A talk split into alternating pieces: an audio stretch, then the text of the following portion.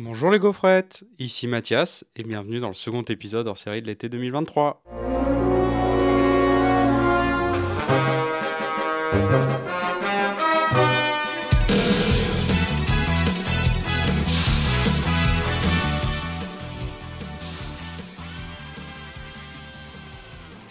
Alors c'est déjà fin août et pour certains c'est synonyme de fin de vacances.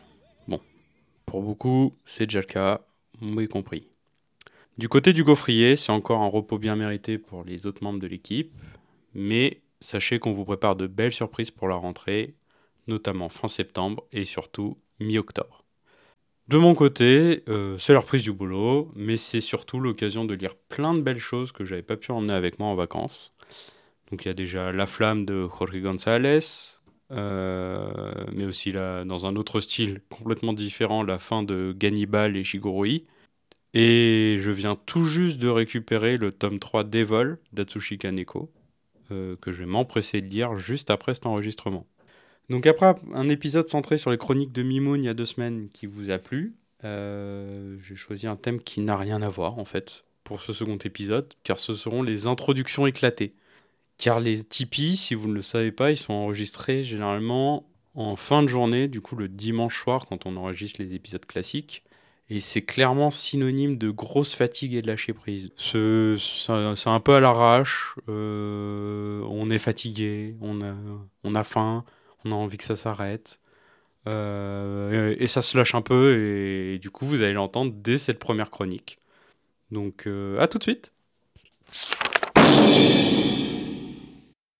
J'ai rien écrit. J'ai pas d'intro. si, je crois que j'ai ma chronique, mais j'ai pas d'intro. Bienvenue aux tipeurs et aux tipeuses pour cet épisode spécial où c'est beaucoup moins préparé. Alors, le principe, c'est que quelqu'un va faire une chronique. Cette fois-ci, ce sera moi et qu'on va faire un petit débat. C'est que pour vous. Merci d'avoir participé, merci d'avoir donné quelques sous. Merci Vous y avez accès pendant tout un mois en entier. Et si on peut, on en fera un ou deux par mois minimum. Normalement, ce mois-ci, vous avez quelques petits épisodes bonus avec les chroniques de Louise en Google Trad.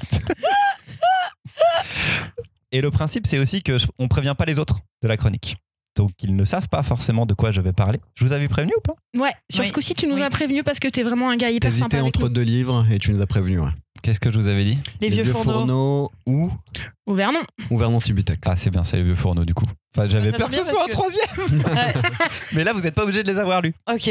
Donc c'est plutôt cool parce qu'on arrive dans un format qui est beaucoup plus libre et on va voir ce que ça donne. D'ailleurs, la prochaine fois, les chroniqueurs et chroniqueuses ne sont pas obligés de- d'écrire leur chronique. Moi, je me sens obligé de le faire, mais c'est pas la règle. On espère que ça vous plaira. Posez-nous des petits commentaires en privé et puis merci beaucoup. Bonne écoute.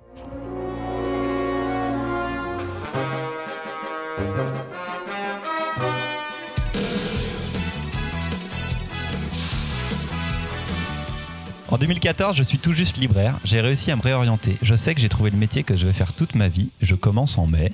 Je n'ai pas vu passer le premier tome d'une nouvelle série écrite par un certain Wilfried Lupano. Les collègues m'en parlent, me disent que je dois le lire, mais conseillent la série à tout le monde. Octobre arrive, premier Noël, en préparation et premiers arrivages de grosses nouveautés.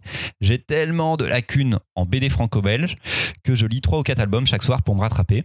Sort alors des cartons, le tome 2 des Vieux Fourneaux, toujours de Wilfried Lupano, ainsi qu'un album en forme de boîte de conserve de sardines, Un océan d'amour, aussi par Wilfried Lupano. Quand c'est trop, c'est trop picot, je prends la sardine et les vieux fourneaux pour bouquiner sur mon canapé, et c'est une révélation. C'est drôle, ça souffle une douce révolte et une saine colère, c'est humaniste, et chose rare, c'est conseillable à tout le monde. Être libraire, c'est saisir la personne en face de soi en quelques secondes, c'est ressentir ce qui la fera vibrer et trouver la BD qui lui parlera. Mais peu importe qui j'ai en face, en cette année de grâce de 2014 et en cette période de Noël, chaque personne repartira avec son vieux fourneau et son océan d'amour. Sans changer aucun code de la BD, sans en révolutionner le dessin, grâce à la pas si simple alchimie créée entre Pierrot, Mimile et Antoine, Wilfried Lupano et Paul Coé ont donné naissance à un phénomène populaire dans tous les bons sens du terme du mot populaire. Il ne le sait pas encore, mais Wilfried Lupano sera interviewé pour la recette, le format d'interview consacré aux scénaristes. Qu'ils se tiennent prêts.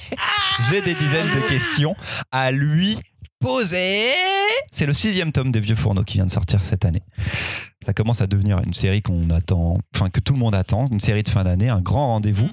Qu'est-ce que vous en pensez? Est-ce que vous vous aimez Est-ce que vous avez aimé tout de suite les Vieux Fourneaux et est-ce que vous aimez encore les Vieux Fourneaux? Ok, Oui. j'y vais. Yes.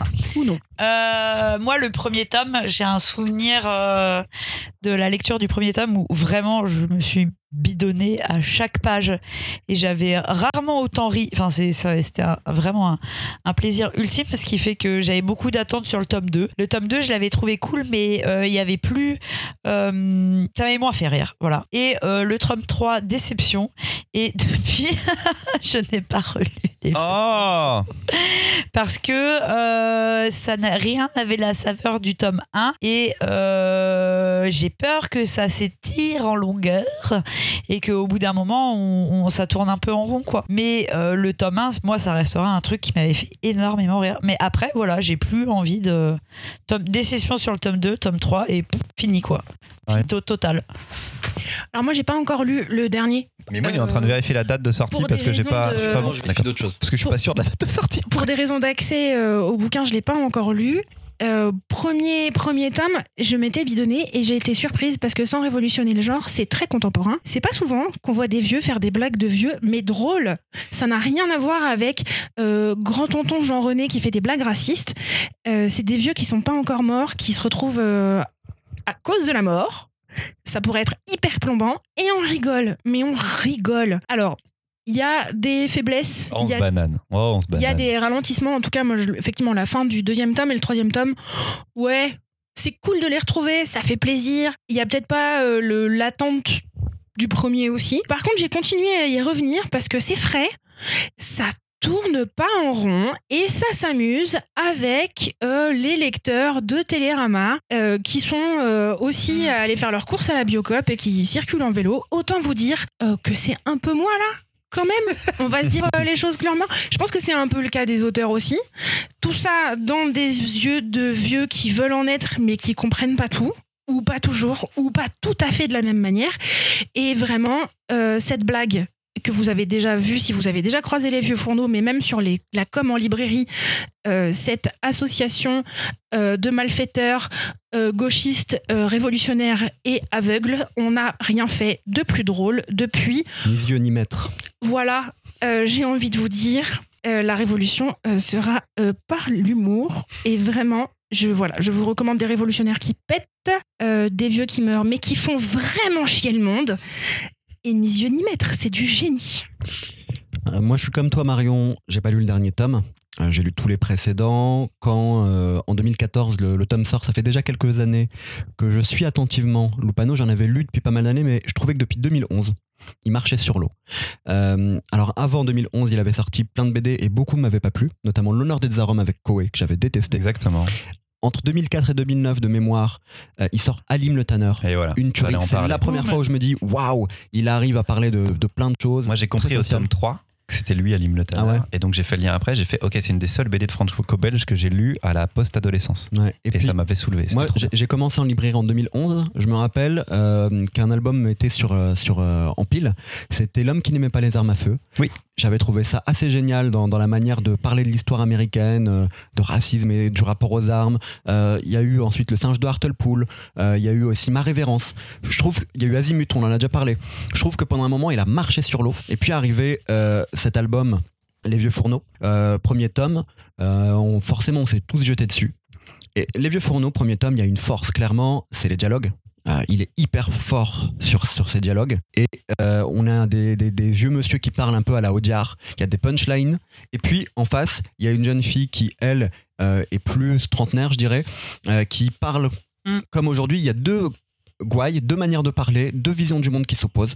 Et ça a très bien marché directement, ça a pris. En effet, je trouve que le tome 2, le tome 3, le tome 4, euh, ça marche un peu moins. Il y a toujours un moment où je me bidonne dans l'album.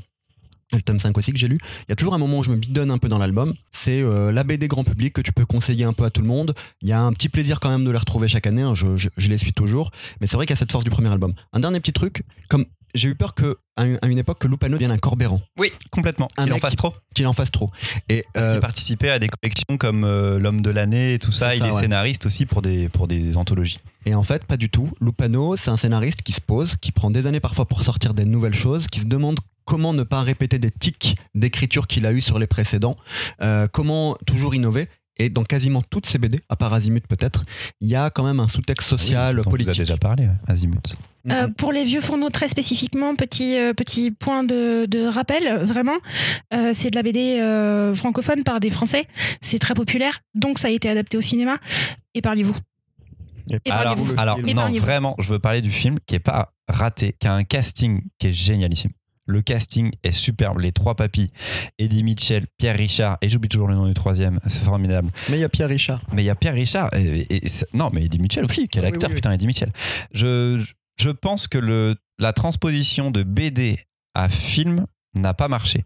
Je pense pas que ce soit un hyper mauvais film, mais par contre, tu retrouves pas cette. euh, ce cynisme peut-être qu'il y a dans la BD, ce, ce double langage qu'il peut y avoir, en tout cas à pas passer le pas au film. Et je ne sais plus si Wilfried Lupano a participé à l'écriture du film, euh, mais en tout cas le réalisateur était hyper motivé, hyper fan de la BD. C'est pas une, c'est pas un échec total. En- Enfin, il a pas marché en termes de, de, de- de place et tout, de- d'entrée, mais c'est pas nul comme film.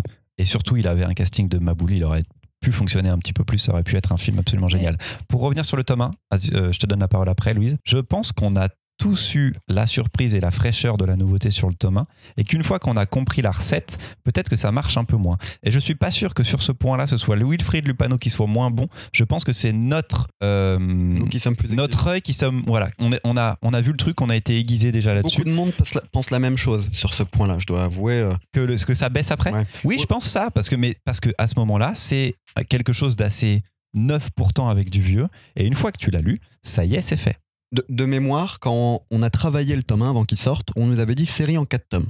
Euh, Maintenant, c'est une série qui, je pense, sera presque infinie. Euh, En gros, il devait y avoir un tome sur chaque personnage.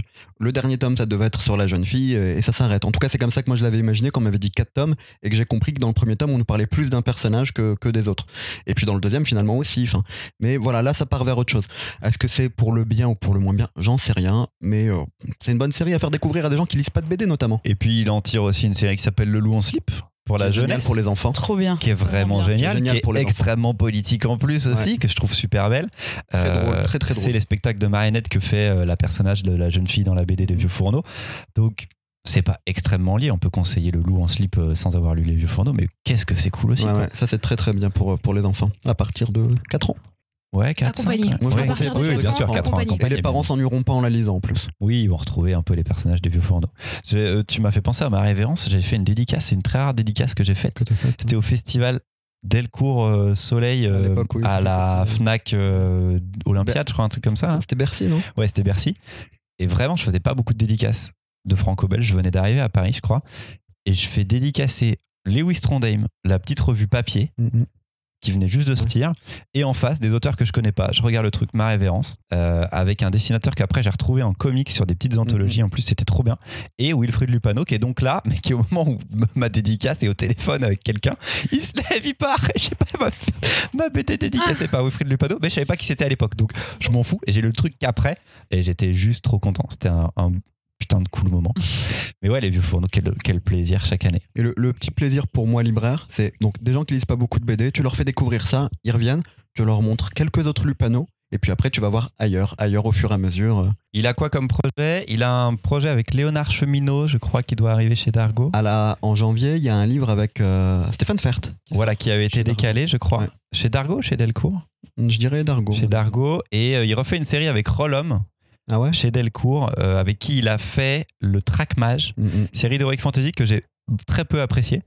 Mais euh, Je pense que c'était marrant. Mais en fait, faut. c'est- Moi, ça le, m'avait fait rire. le premier tome, il se passe pas assez de choses. Il faut les lire d'affilée presque pour bien se marrer. donc les vieux fourneaux, quel beau classique. Ouais. Merci les tipeurs, merci les tipeuses.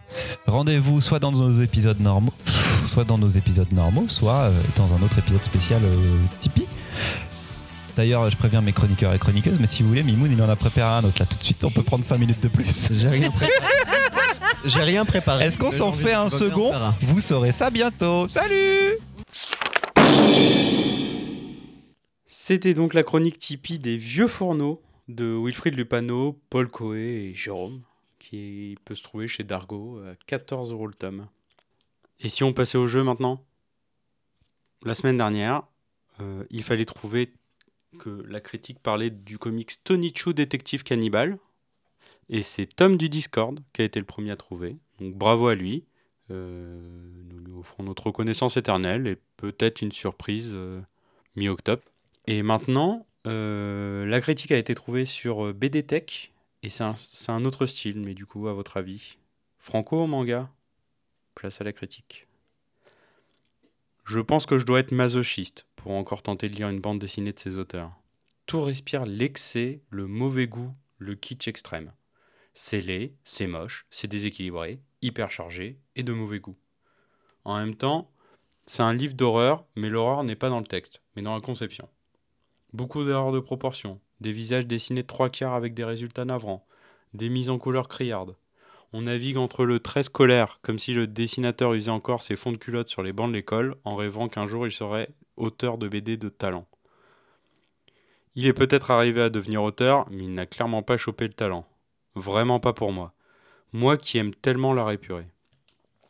C'est au moins la quatrième fois que j'essaye ces auteurs et à chaque fois je suis écœuré par ces dessins trop chargés où l'œil se perd alors qu'il doit déjà se fatiguer à lire des textes qui mangent toutes les cases et qui sont aussi surchargés que les dessins. Même les scènes d'action figées, glaciales, statiques. Bref, rien pour me plaire et encore une série où j'ai ma dose avant de commencer. Ouf, sale ambiance pour ce- cette critique, pour un titre que j'ai lu jeune, que j'aimais bien hein, cette période de cette période de mon adolescence. Euh, bon, peu- un peu mal au cœur, mais bref. Euh, Rendez-vous sur nos réseaux sociaux ou directement sur le Discord pour nous donner la réponse. Et j'enchaîne directement avec- une seconde intro éclatée grâce à Mimoun. À tout de suite. Franchement, j'ai envie de te fesser. Mais quel connard Et bienvenue les gaufrettes Qui Mimoun a-t-il envie de fesser? Vous ne le saurez pas Bienvenue dans cette Tipeee, cette chronique exclusive Tipeee numéro 5. Merci d'avoir participé euh, au gaufrier et de nous soutenir. Cette fois-ci, c'est Mimoun qui va faire une chronique. J'espère qu'elle est sérieuse parce que sinon il aura du mal. Je ne couperai pas Mimoun. Ce sera le début.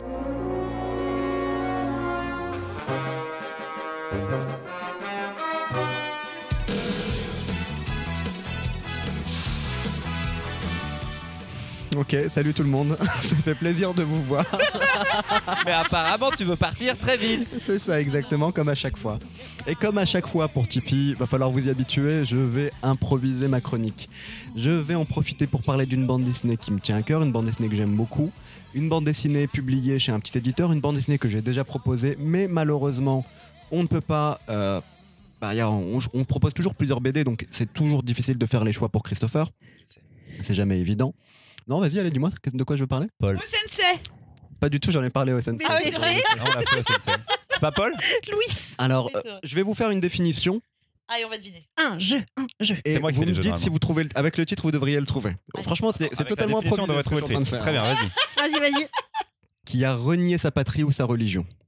Un paria. gars, Re- paria. Renégat. Ah, Renégat d'Alex Baladi. Renégat d'Alex Baladi chez The Uchi Kuchi. Elle est là, je la cache sous le canapé, je la sors. Ah là là C'est de Sous le canapé sur lequel tu as dormi, tu l'as caché hier soir ce matin. Retournement de situation. Auditrice, auditeur, on, on- il a caché Une BD la BD sortie du lit. avant. Voilà. C'est- c'est- tout ça, c'est de l'improvisation Voilà. et du boulot à la fois. C'est le mélange des deux. Tu ne Le trompes personne. Alors, dans Renégat, on découvre donc un renégat, un homme qui a renié. Cet homme est feuillette la BD. emprisonné euh, en- dans, dans des geôles. C'est un ancien pirate qui reçoit régulièrement la visite d'un romancier qui veut s'inspirer euh, de son parcours de pirate, de ses histoires de pirate, pour tirer la sève de son prochain roman. C'est tellement improvisé qu'il la lit en direct. Exactement. Pour ce pirate, c'est une occasion de raconter ses choix, euh, de raconter euh, sa philosophie de vie. Pourquoi il est devenu un pirate libertaire? Pourquoi il est devenu un pirate musulman alors qu'avant ça, c'était un matelot chrétien? Mais à chaque fois qu'il rencontre ce, romancier, alors oui, il veut parler de sa philosophie de vie libertaire. Mais ça lui permet d'avoir des moments de liberté, boire du café, manger du poulet comme nous tous les dimanches. Euh, quand on se rejoint pour le gaufrier, voir la mer. Et il va vouloir les allonger. Surtout que le romancier, lui, ce qui l'intéresse, c'est euh, finalement ben, des histoires de pirates, de chasse au trésor, de monstres marins, de combats de pirates, pour allonger les moments de liberté. Notre euh, pirate va, euh, comment dire, ben, parfois un peu inventer, ce qui devient passionnant pour le lecteur, parce que c'est exactement ce qu'on veut. Sauf que c'est pas là le propos de l'auteur, qui va s'amuser à nous frustrer. En parlant de son passé, on va le voir libérer les fantômes du passé. Il va falloir que, d'une certaine manière, il se réconcilie avec lui-même. C'est une bande dessinée tout en poésie, tout en finesse. Le dessin d'Alex Baladi va jouer sur la manière euh, d'agencer les cases. Les cases qui souvent vont avoir des formes rondes ou carrées. On comprend qu'elles marquent différents temps ou différents imaginaires. On a des, euh, bulles qui viennent, des phylactères, euh, qui viennent, comment dire, avancer dans les pages qui viennent s'agencer au fur et à mesure. Et il y a une écriture qui, moi, je trouvais très poétique, très touchante.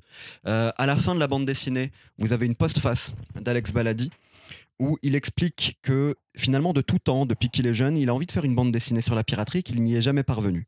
Euh, que quand il était gamin, il dessinait des pirates. Cette BD est sortie de mémoire en 2010 ou 2011, je dirais plutôt 2011. À un moment où la BD sur les pirates, euh, il y en avait plein, il y avait du succès. Là, on est parti dans l'intime et pas dans l'aventure. On n'est pas sur un portrait de, de pirate. Il a réussi en rencontrant les éditions Uchi Kuchi euh, Rencontrant un pirate. à aller au bout à aller au bout de ce projet, à, cadrer le projet grâce aux éditions Uchikuchi et les éditeurs qui ont su l'aider. Les éditions Uchikuchi, c'est une maison d'édition euh, qui existe depuis euh, 2002, qui est connue notamment pour ses revues, DMPP et Turkey Comics. Euh, c'est vraiment des passionnés de bande dessinée qui ont été chercher des auteurs qui maintenant, pour certains, sont édités ailleurs, euh, qui euh, ont fait de la tentative narrative, la tentative, enfin voilà, des objets, de la tentative euh, en termes de dessin, qui ont essayé de défricher ils existent toujours, hein, les éditions Uchikuchi. Moi, je vous conseille de, vous, de vous intéresser à leur, euh, leur travail, leur projet. Voilà, moi j'ai adoré cette BD qui m'a frustré par moments et dont j'ai compris le propos au fur et à mesure. J'ai adoré euh, l'objet, le dessin. Alex Baladi, c'est aussi un auteur qui fait partie de Loubapo, l'ouvroir en bande dessinée potentielle, on en a déjà parlé. Donc c'est vrai qu'il y a des récits de lui, mais il y a aussi beaucoup de livres qui sont euh, des exercices oubapiens. Et le voir là sur une histoire complète, j'ai. C'est-à-dire, enfin, explique peut-être un peu pour les gens, c'est de la. Des exercices à contraintes. Donc voilà, partir sur des contraintes narratives et faire une bande dessinée avec ces contraintes narratives. Euh, et parfois, du coup, en, en ayant ça, on a euh, fi- finalement une forme qui est plus importante que le récit. Là, le récit est plus important que la forme. euh, tout de même. Le dessin est en noir et blanc, ça je, je, je ne l'ai pas dit. Et prochainement, dans les prochains mois, on verra une autre BD d'Alex Baladi chez Uchikuchi. Ce sera un western. Oh, Voilà. trop bien. Oh, Et c'est Bim, sûrement avec. euh, on nous avait déjà posé la question quels sont les BD qu'on attend le plus cette année Avec la prochaine BD euh, d'Alex Inker, ça fait partie des, des projets que j'attends le plus. Je suis très perturbé. Je trouve que ce pirate ressemble à mon ancien chef de boutique, euh, José. Salut Jojo et je l'embrasse. Euh, ce catogan est le même. Euh, qui qui l'a lu? Moi Moi, Ah, vous l'avez toutes les deux lu. Oui. Euh, Qu'en pensez-vous Trop bien. qui- Mais tu l'as piqué dans la bibliothèque, non? Oui, oui. Ouais, c'est ça. En fait, le Ah, mec- ce n'est pas ton comics, euh, ta BD Non, non, qui, sort de. Ah oui, d'accord. Ouais, c'est la, c'est, c'est l'autre. Bah non, euh, pour moi c'est une des, euh, c'est un truc hyper chelou euh, que j'ai mis un petit peu de temps euh, à appréhender euh, aussi parce qu'il me semble que je l'avais lu une première fois et que j'étais passée à côté et je sais plus si on me l'a offert. Tout ces, ces- bref, on s'en fout. Bref, le fait est que après je l'ai eu dans ma bibliothèque et que je l'ai trouvé absolument mortel.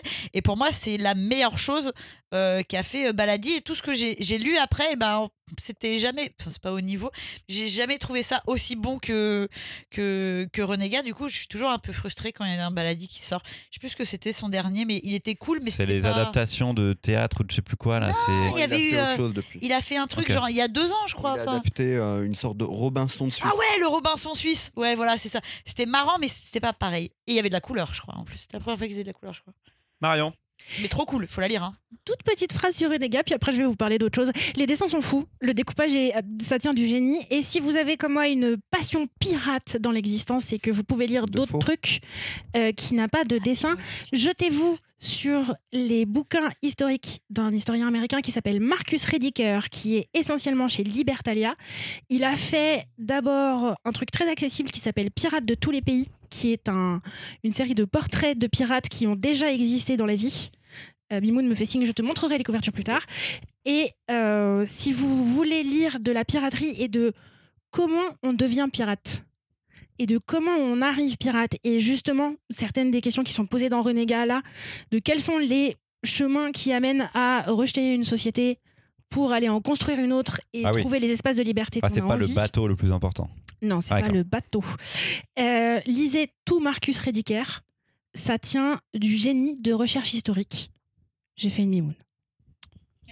Je sais que j'ai déjà lu cet album, mais j'en ai aucun souvenir. Bah super, bravo, merci Voilà, beaucoup pour ton avis. Mais tu l'as déjà lu Oui, mais attends, tu me demandes mon avis, tu me demandes mon avis. Oui, je pense que je l'ai déjà lu parce que je pense que toi, tu l'avais conseillé à Céline et que Céline me l'a conseillé à un moment, tu vois. Je pense que Céline te l'a peut-être conseillé Céline d'elle-même. l'avait à, à BDNet Bastille à l'époque aussi. Je donc pense qu'elle le conseillait d'elle-même. de ouf. Et euh, voilà, j'en avais beaucoup entendu parler, je l'ai lu, je pense que je suis passé de ouf à côté. C'est très. L'agencement des bulles et tout, je suis en train de la feuilleter en même temps, je trouve ça super intéressant là, comme ça, en feuilletant, mais vraiment, je, je n'ai aucun souvenir intéressant sur cette BD au moment où je l'ai lu et je vais avoir soit besoin de la relire, soit, je suis...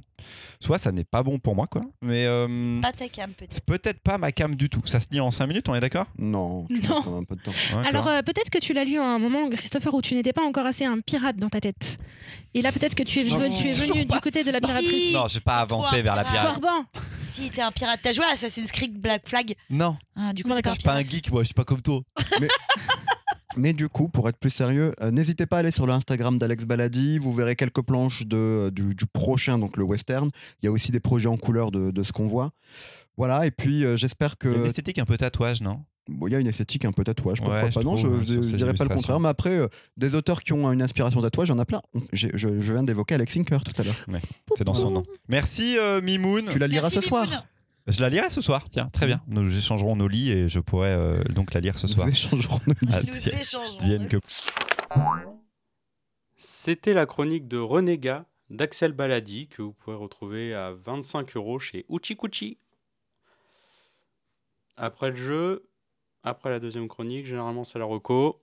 Bon, cette fois-ci, j'ai fait travailler un membre du gaufrier et c'est Charlotte, il me semble, qui va vous recommander euh, une petite expo. À toi, Charlotte. Coucou les gaufrettes, Euh, je reviens de Lausanne et si jamais il y a des gaufrettes suisses parmi vous ou si vous avez prévu de faire un tour là-bas, n'hésitez pas à aller voir la collection d'art brut, euh, qui est un musée qui rassemble plein d'œuvres de gens qui n'ont pas eu de parcours euh, académique dans les arts. À chaque fois, vous avez leur petite biographie et, et leurs œuvres et c'est complètement dingo. C'est devenu direct un de mes musées préférés. J'ai adoré le visiter, on peut vraiment passer des heures. Ça fait énormément d'informations visuelles. Du coup, à la fin, j'étais un peu euh, surchargée parce que il y a un milliard de trucs à voir. C'était complètement fou. Des bisous. Et merci Charlotte pour cette reco. J'enchaîne directement avec la troisième et dernière chronique sur le thème intro éclaté. A tout de suite. Bienvenue dans ce nouvel épisode spécial Tipeee pendant que Louise euh, ricane. Voilà, tout simplement, ça, ça arrive tout le temps. Elle s'est mise en position allongée, elle est déjà en vacances. Mais c'est Marion qui va nous faire la chronique Tipeee. Comme d'habitude, on ne sait pas de quoi elle va parler et nous allons en discuter quand même, comme une émission de Pascal Pro finalement. Mais quoi Mais quoi Qu'est-ce que. euh, bon, alors, non, mais tu es Euh, Pascal Pro déjà. j'étais très contente que tu fasses l'intro. Je suis Pascal Pro ou tuons Pascal Pro, c'est ça que tu es. Je suis Pascal Pro. Oui. Oui, bien, oui, Attends, bien sûr. oui. Alors, d'abord, Et Mimoun, t'es Elisabeth Lévy. Mais c'est toi, meuf. Regarde, tu rigoles comme elle. T'as le même rire qu'Elisabeth Lévy. T'es trop Elisabeth Lévy, comment t'as le. T'as le même rire qu'elle et t'as la même haleine qu'elle. Enfin, j'ai pas commencé et j'arrive et je voulais vous parler d'un truc trop chouquette. Qu'est-ce que c'est Qu'est-ce que c'est. Marion Vas-y, allez, qu'est-ce que c'est plus envie. Quoi. Ça, c'est choupi pour toi Ça, c'est mignon C'est la vie. D'accord. C'est la vie. Euh, parce que, euh, d'abord, ça arrive pas très souvent que je lise des albums qui me racontent vraiment une histoire. Mais genre, comme s'il y avait quelqu'un assis à côté de mon lit qui dit Alors, l'histoire de ce soir, c'est l'histoire. C'est glauque. Mais non Imagine quelqu'un le soir à côté de toi. Quand t'as 5 ans, c'est la meilleure chose de la Ah vie. oui, oui. Après, tu grandis, le monde devient dur, tu deviens adulte, tu t'auto-racontes toi-même des histoires et si t'es pas doué, bah, il y a des livres audio ou des podcasts. Salut, auditeurs, auditrices. Ne vous endormez pas avec nous, hein, c'est vraiment, euh, c'est chelou. Ricane, oui, sinon ils vont s'endormir. Ricane Voilà, et du coup, je viens aujourd'hui vous parler euh, des légendes de la garde de David Peterson chez Gallimard. La vie. La vie, la vie que je montre Euh, Vous le voyez, chers auditeurs. c'est- la vie que je montre à mes camarades euh, de micro. Parce qu'en plus, c'est un format que j'aime beaucoup, c'est un format carré. Dans mon souvenir, une série qui maintenant est terminée en quatre tomes. Oui. Ish. Euh, ça se trouve, il peut ça. sortir des nouveaux récits, mais euh, il y en a quatre pour le moment. Peut, ça se trouve, il peut commencer. Le point de départ, c'est et si les souris avaient leur propre civilisation, toutes petites comme elles sont, et les légendes de la garde sont justement ces récits épiques de la garde euh, des souris qui protègent leur royaume. C'est incroyable, tellement c'est beau. D'abord, tellement moi j'avais été surprise à la première lecture à quel point je m'attachais aux personnages de chaque mini souris qui ont des mini caps et des mini épées, mais des combats de ouf. Donc voilà, j'aime beaucoup la légende de la garde. Je vous invite à l'ouvrir, à la lire et à la mettre dans toutes les mains du monde. Et qu'est-ce que ça raconte Alors, c'est juste des petites aventures, parce que je l'ai pas lu. C'est Tolkien Tu avec l'as des pas lu. Tu l'as pas lu. Non, alors il va se passer ça dans tous les. Tipeee maintenant. Restez tranquille. Vous partez du principe que je l'ai pas lu, et moi je joue l'innocent un petit peu le, le, le, le bonnet, d'accord? Qu'est-ce qui se passe dans cette BD Il y a quatre tomes. Qu'est-ce qui se passe dans les quatre tomes? C'est Euh, c'est une seule grande histoire ou chaque tome c'est une Alors, c'est des histoires qui se répondent les unes entre les autres. Mais c'est une histoire dans le tome 1, c'est une histoire en elle-même. Le tome 1, c'est automne, euh, automne, automne euh, 1152. Et là, c'est une histoire de trahison. Et éventuellement, peut-être, on ne sait pas, d'une sortie, d'un retour d'une des légendes qui a créé la garde.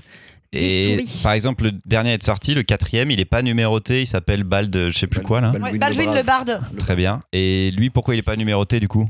C'est juste une légende. Oui. C'est une fable. Dans le récit. Comme, comme dans, le titre, tu vois, comme ça s'appelle euh, les légendes Oui, mais de du coup, si c'était une légende, il serait numéro 4, légende de la garde. Non. tiens. Non, non, mais c'est. comme une histoire, c'est comme une histoire annexe. quoi. D'accord, très bien. Qu'en avez-vous pensé les autres euh, copains? Parce que vous, vous l'avez lu, bien bien. évidemment. C'est trop bien, c'est un peu euh, comme si c'était Tolkien avec des souris, c'est un peu le Seigneur des Anneaux avec des souris. C'est un peu euh, si vous avez lu euh, quand vous étiez petit la famille souris avec des épées et des oui, capes. la famille souris. Trop Oui, bien. oui, Ouais, oui, voilà, oui. c'est vraiment un peu euh, cet univers-là. Les souris Et- vont à la pêche. Mon Les- préféré. les La souris, plage aussi. les souris se bien. Moi, je fight préfère- avec des belettes parce que les belettes elles sont trop vénères Mm. dans les légendes de la des- garde. C'est des furets, je crois. Non, c'est des belettes. Ah, je sais plus. Ah, C'est. Mais c'est plus grand un furet que des souris. monsieur Comment elles peuvent se battre avec des. Mais parce qu'elles sont ultra vénères. Elles se battent avec des serpents et elles se battent avec des crabes. Attendez, attendez, on parle de légende de la garde ou on parle Oui. de la famille souris là la garde. Les gens de la Ah d'accord, là elles se battent avec des furets, mais Oui, pas dans la famille furets. souris. Non, Non, On n'a pas dans la famille euh, souris. D'accord. Vous voyez, c'était pas clair ce que vous disiez aussi. Regarde à quel point elles sont badass, Christopher. Une nouvelle Elles se battent avec crabes. des crabes. Avec des crabes. Ok. Non, alors par contre, je sais que c'est joli Ouais, et tout machin. euh, et tout. Ok. Et, et c'est trop cool. Et ce que j'adore, moi, parce que j'aime bien le, quand, quand on poursuit l'univers, c'est qu'à la fin, il t'explique plein de trucs, euh, genre euh, sur euh, les.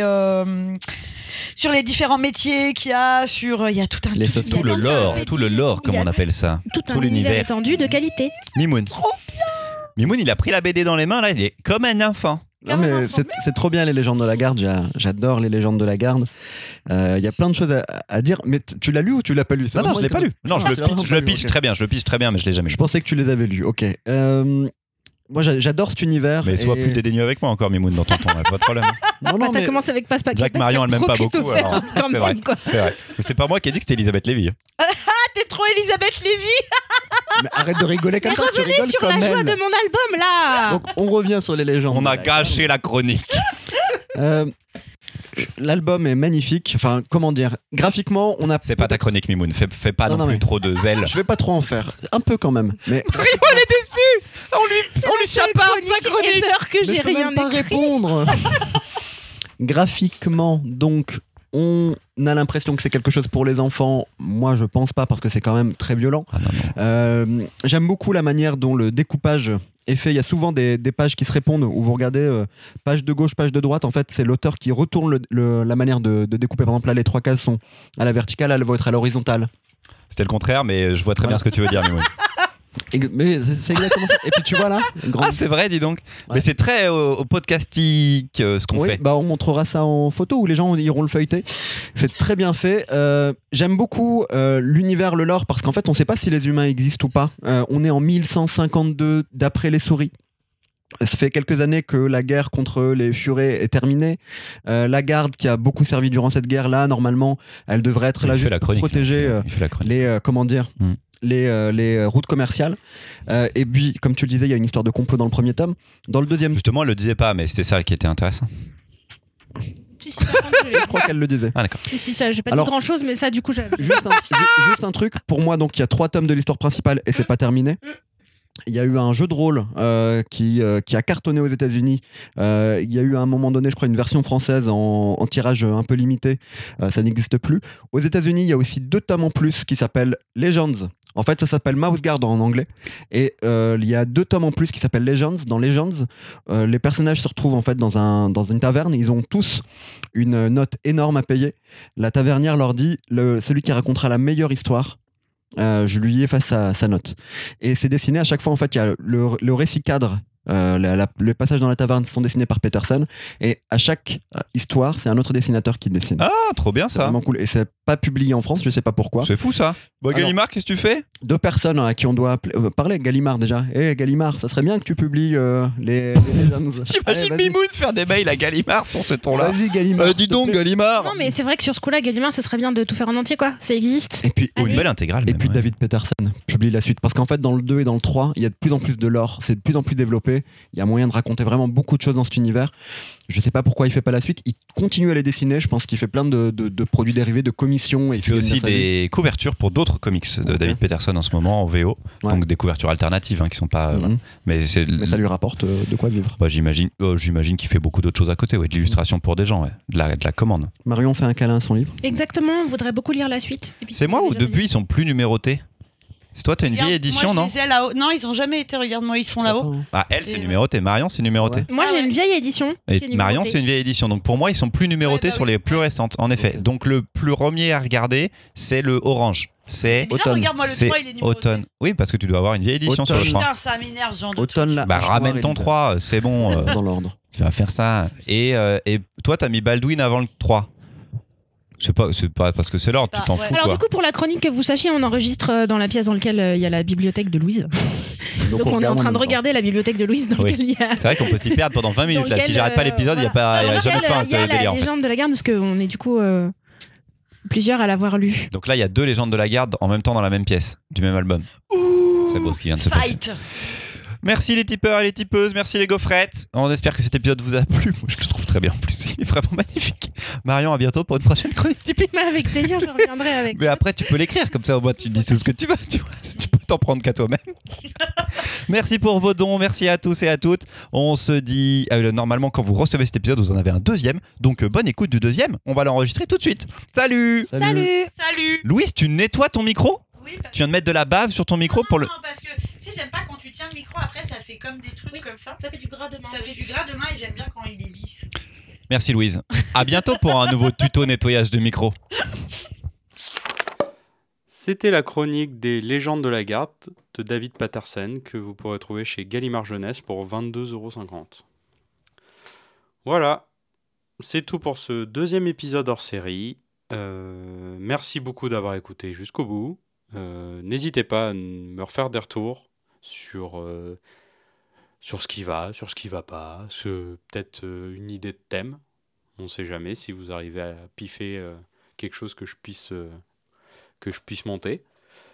Rendez-vous dans deux semaines pour un nouvel épisode hors série. Et d'ici là, on se retrouve sur les réseaux sociaux, mais surtout sur Discord, pour discuter. En ce moment, ça discute pas mal Drag Race. hein. Il n'y a, pas- a pas à dire, il y a des fans de Drag Race et des teams bien différentes, j'ai l'impression. Allez, bonne journée les gaufrettes, à bientôt.